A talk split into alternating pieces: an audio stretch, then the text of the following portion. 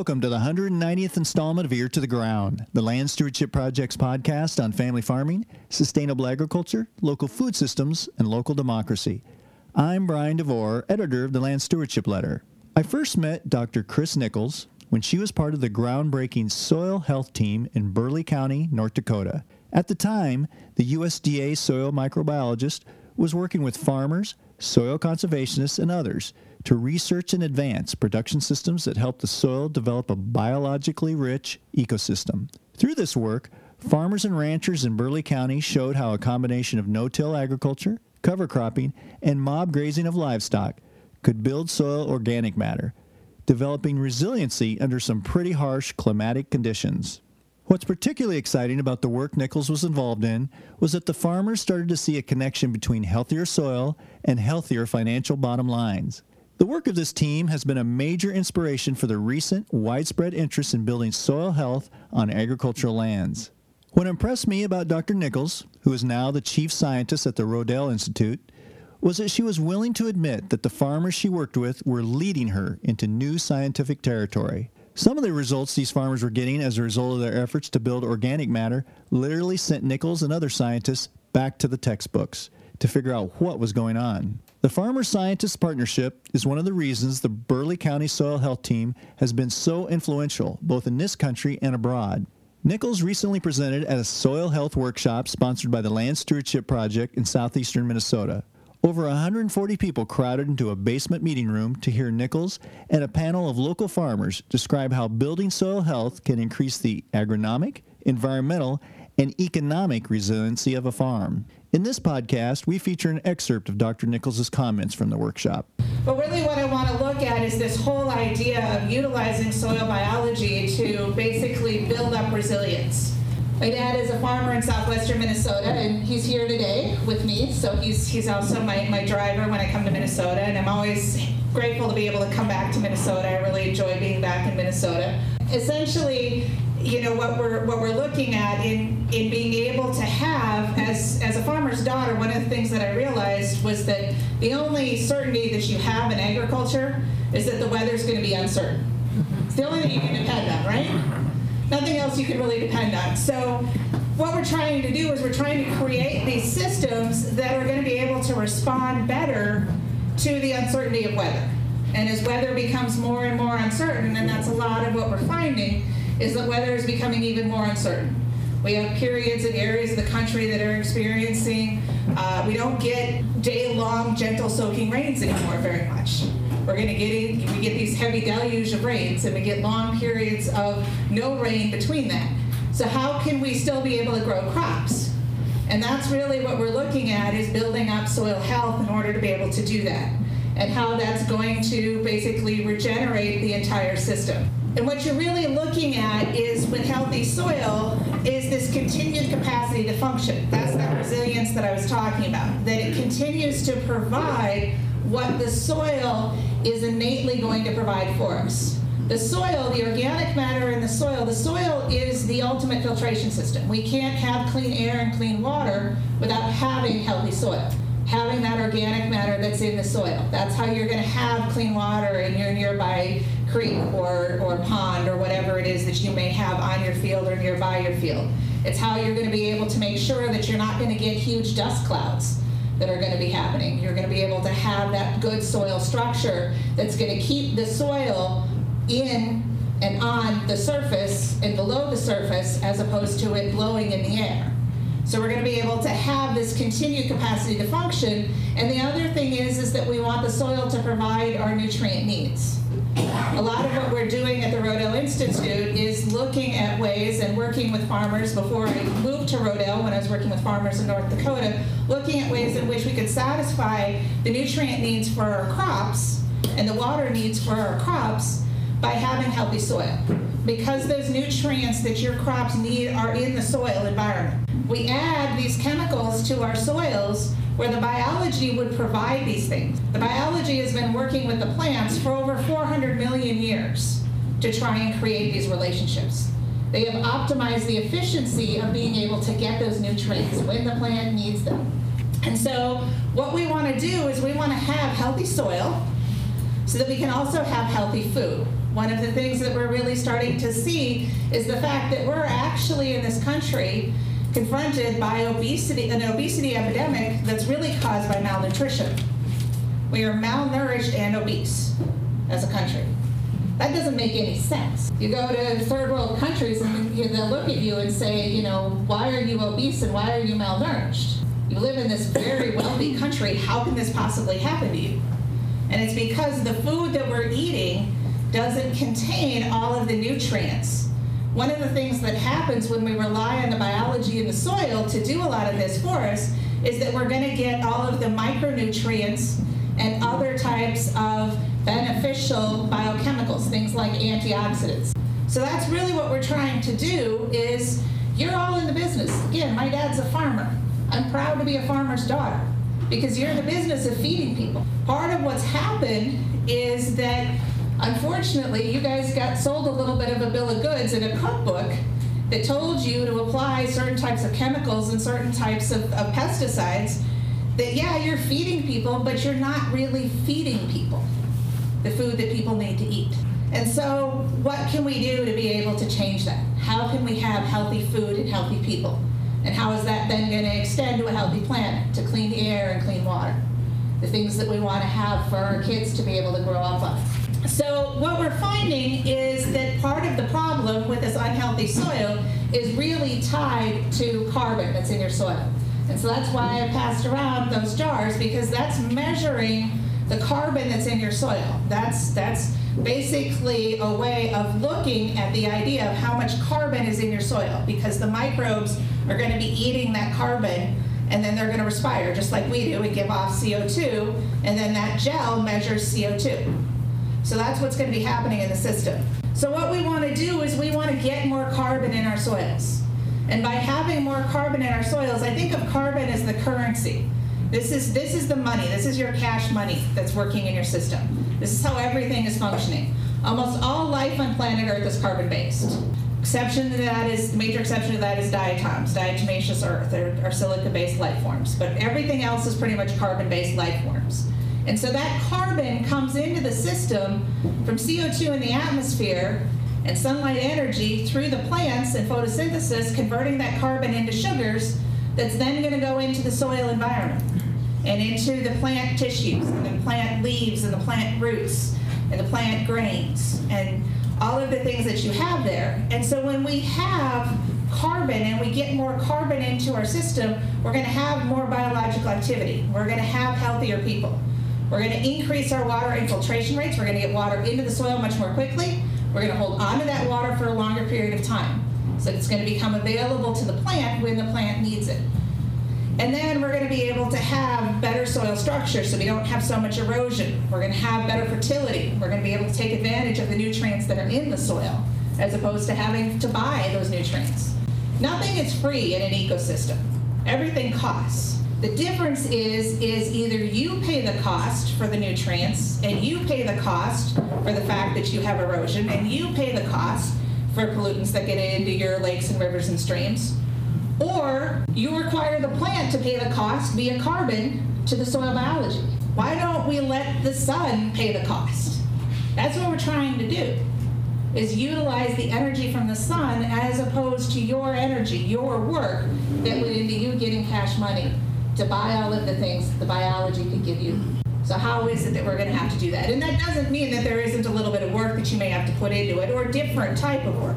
A lot of the farmers that I work with actually say that they have a lot more time on their hands. They're not working harder, they're working smarter. So they've got a lot more free time to be able to do a lot of different things because they're relying on these systems to work for them. So what we've seen, this is some um, data from our farm in Pennsylvania, but we can see these same things happening throughout the country. So I've got some examples from, from different areas.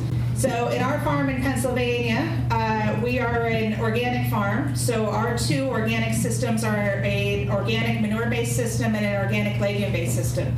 We don't add even any organic inputs to that system other than in the manure-based system, we add organic composted manure. Also use legume cover crops and legume crops in the rotation. But we don't add any other um, organic uh, amendments to that soil. Um, we also don't add any organic pesticides to the system. Um, so it's all working with the things that are in that soil environment. The conventional system is a typical corn soybean rotation that you would have pretty much across the country. Um, we usually utilize about 150 pounds of N. We have pretty high phosphate soils, so we only put on roughly about 50 to 60 pounds of phosphate a year, depending on where we are in the rotation.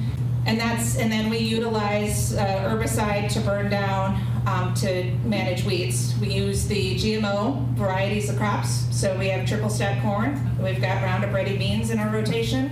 Um, and again, it's a corn soybean rotation that you've got there. And the thing that we've seen, again, is that we're increasing the amount of soil organic matter. This experiment is going into its 37th year of continuous production. So we've been doing these side by side comparisons. And in our conventional system, the organic matter, at the A horizon, goes down roughly about 10 inches. But in our organic system, in our organic manure system, we have it going down anywhere between about 12 to 20 inches. So not only can we increase organic matter at the surface, we can increase organic matter further down in the soil. We're growing soil from the top down, utilizing the energy of the sun. This is what we want to do to be able to regenerate, to revitalize the system, to be able to have healthier soil and that continued capacity to function. That's what it is that we're looking at doing. But part of what the other thing that we're seeing is it's not just a color difference, but it's also a structural stability difference. And so if we take a clod of that soil and we put it into water, and these are the things that I would encourage you to do. Some tests that you can do to be able to get an indication for how healthy your soil is. Being able to get an idea of what's happening. Go out there with a shovel. The best tool in agriculture is a shovel. If you don't have one, go out and buy one they're cheap. You don't have to have a really fancy one. Any old one will do. In fact, in some cases, I go out there with a garden trowel. Don't have to put a whole lot of investment in your shovel, but invest in a shovel. Go out there and take a look at what's in your soil. Feel it. See how well it crumbles. Feel how well it may stick together. Feel how well it feels. Smell it. Take a look at how it looks. What color is it? And then take a spot in your field or go over to a neighbor's farm that may have a little bit may not be doing as well with his management as you are doing, and go over there and take a look at what his soil looks like. Take a chunk of the soil and put it in a bowl with water. These are just fish bowls. Any bowl will do. Put it in there, fill it up with water, drop the soil in there, see what happens. How well the soil is going to stay together. That's what you're looking for. Because the soil that's going to stay together is soil that's not going to erode. The soil that's going to stay together is going to filter water better. The soil that's going to stay together is going to be able to cycle the nutrients that are in the soil and provide those to the plant.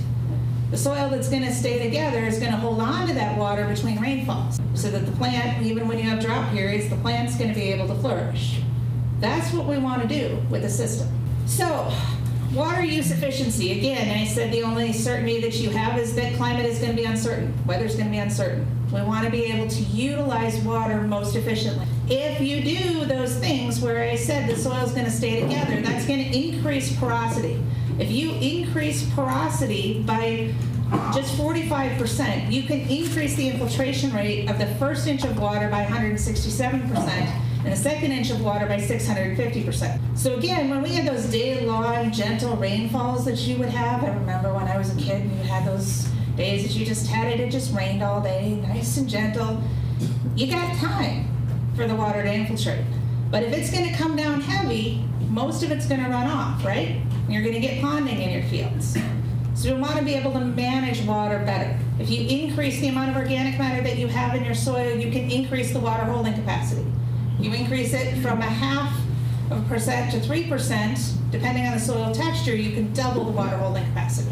Now, that doesn't happen in a linear relationship. It's not going to keep happening, but you are going to continue to increase the amount of water that you're going to be able to retain. And water holding capacity means that it's going to keep a hold of that water between those rainfall events. So what happens when you have the porosity is it's open space between the clods that are in soil. We call them aggregates, these little pellets that are inside your soil. You're going to have open space between those pellets because they can't fit together real tightly.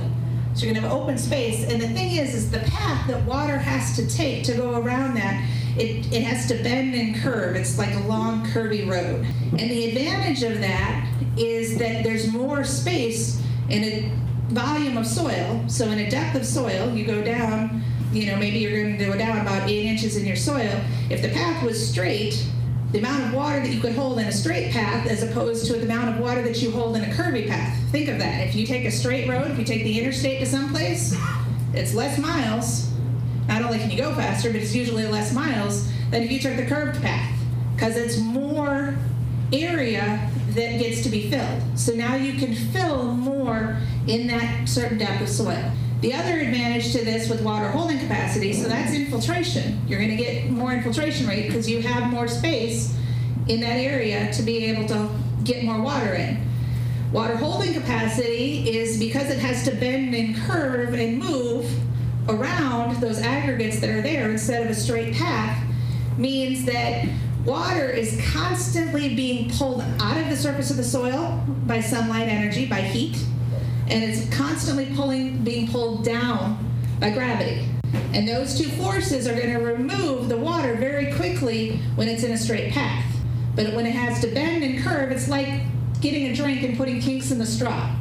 If you have a bend in the straw of your drink and you try and shake a drink, and then, you know, it isn't working and you're going to go, and then you go, and then you go, forget this and you're going to just drink right away, right? Because the straw just doesn't work that way. That's what's happening, is that it's going to take more prolonged heat or more high temperatures to evaporate the water off the surface or more time for gravity to pull that water out.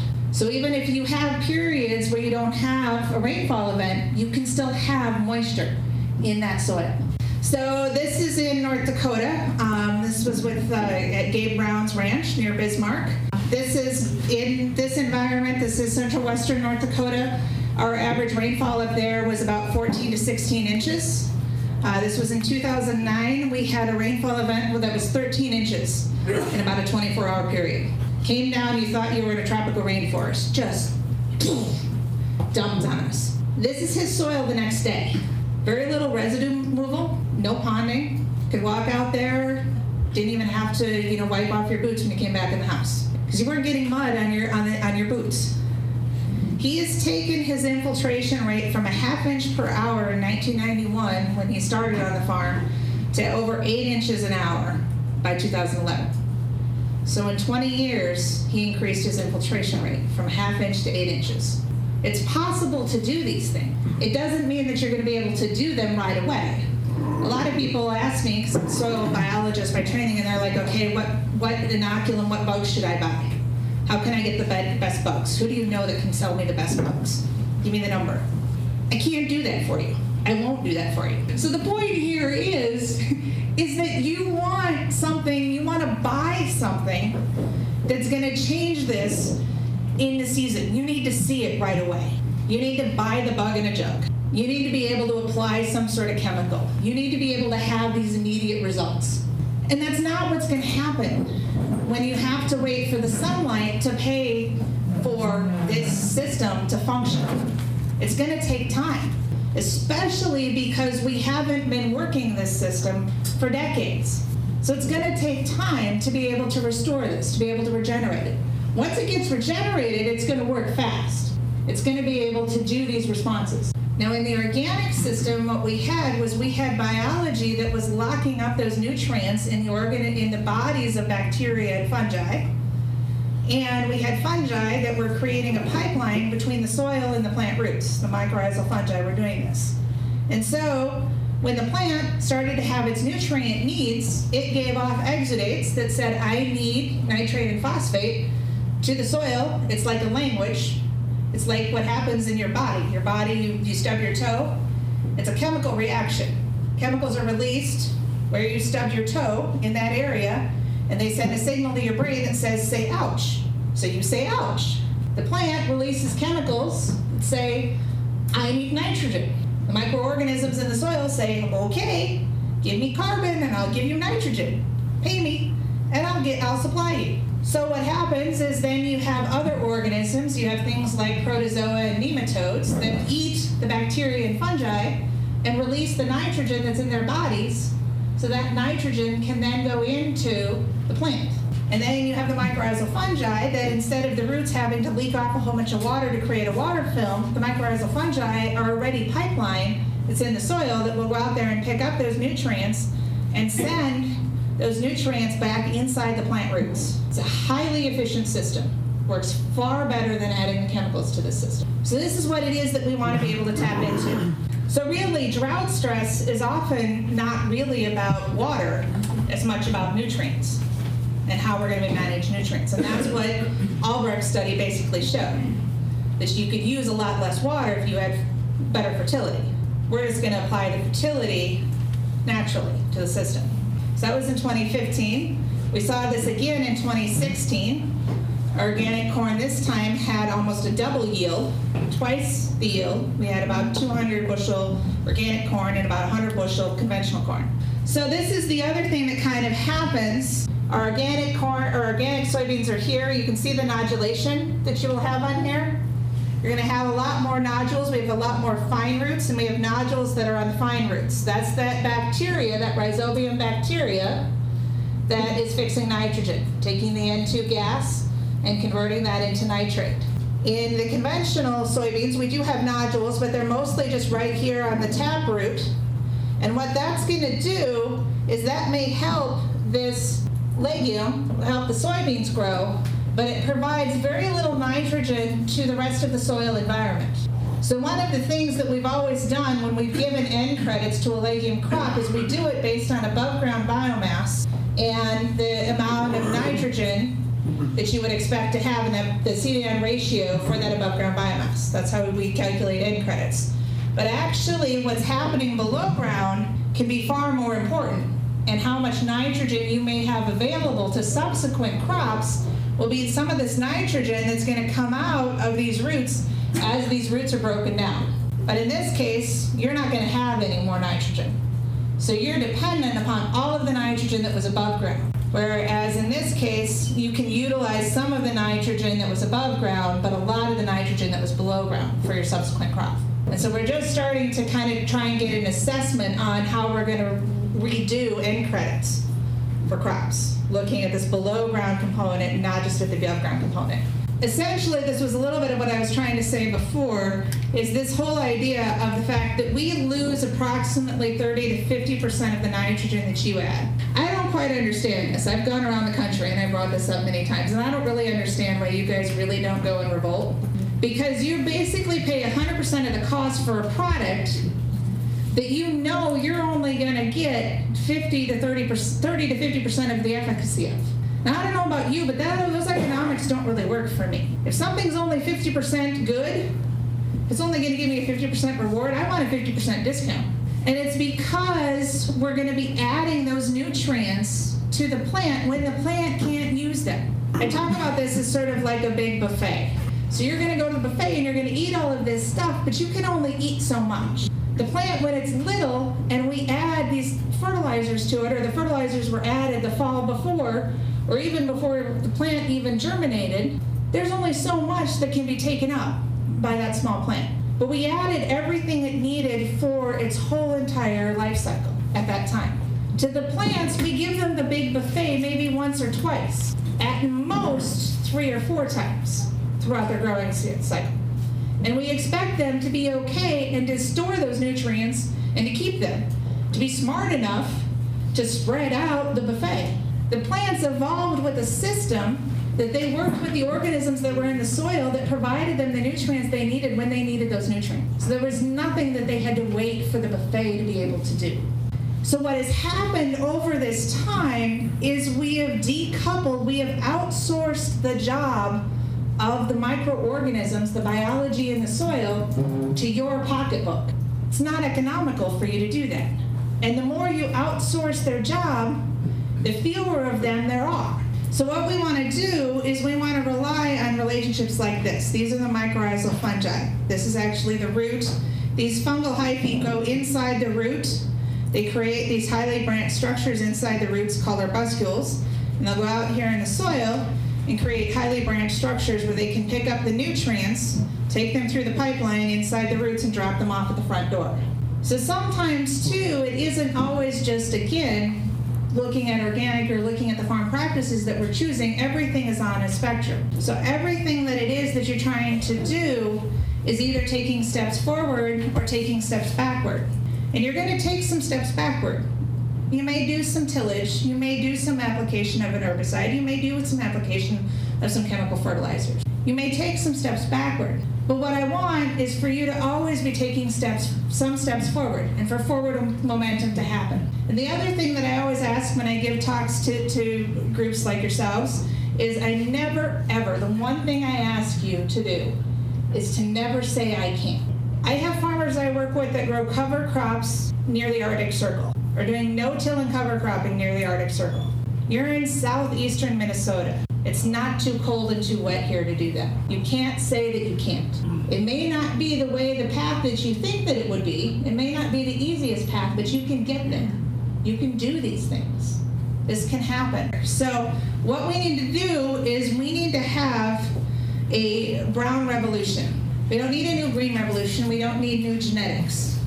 What we need is we need to be able to regenerate and regrow our soils. We don't want to do things sustainably. We lose 2 billion metric tons of topsoil in this country every year. If we were just doing things sustainably, we'd just continue to do that. We don't want to sustain bad. That's what sustaining does. We want to we want to regenerate. We want to revitalize. We want to go beyond where we are currently. So uh, the way that we're going to do that is we're going to minimize soil disturbance. We're going to reduce the amount of tillage that we have in the system. We're going to energize the system with diversity. So we're going to have a more diverse crop rotation.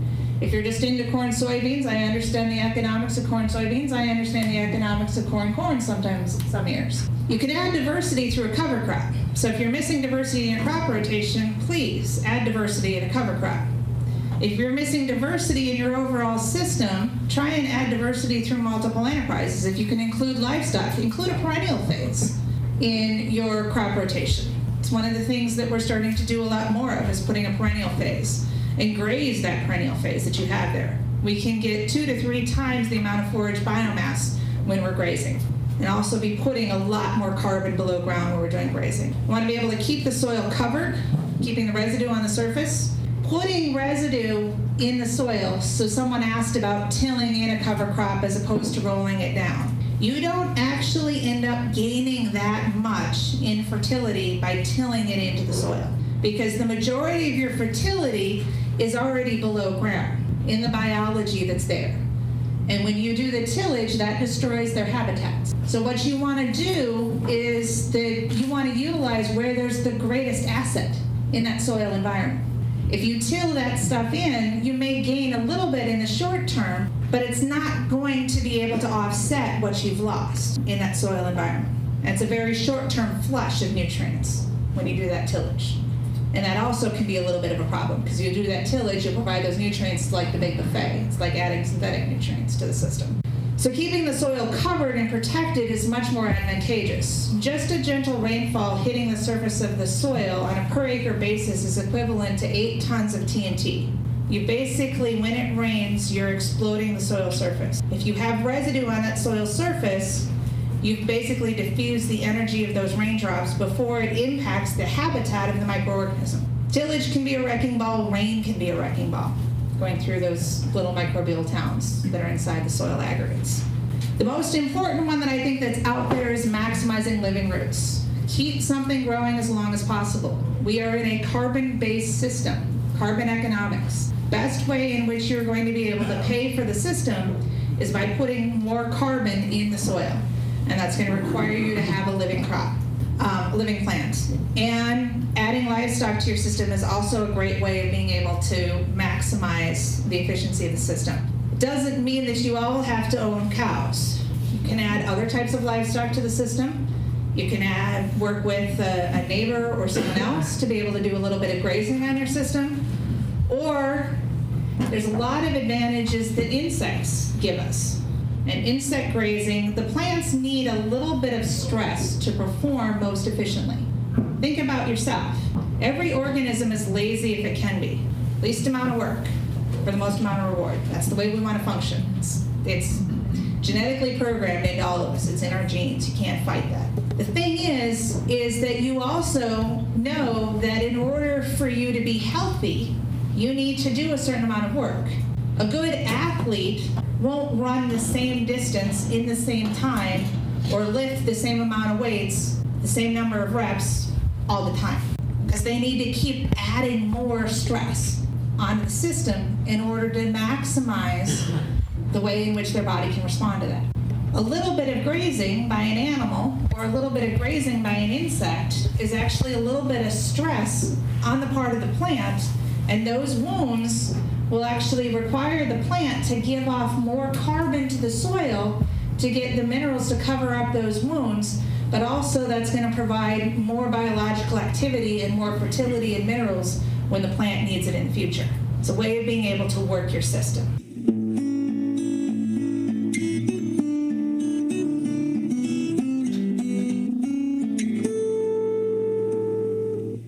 On the Land Stewardship Project's work related to helping farmers build healthy soil in economically viable ways, see our website at landstewardshipproject.org. There you'll see a series of land stewardship letter articles on the Burleigh County Soil Health Team. If you have comments or suggestions about this podcast, contact Brian DeVore at bdevore at landstewardshipproject.org or you can call 612 722 6377. Thanks to Laura Borgendale, a Western Minnesota musician, for Ear to the Ground's theme music.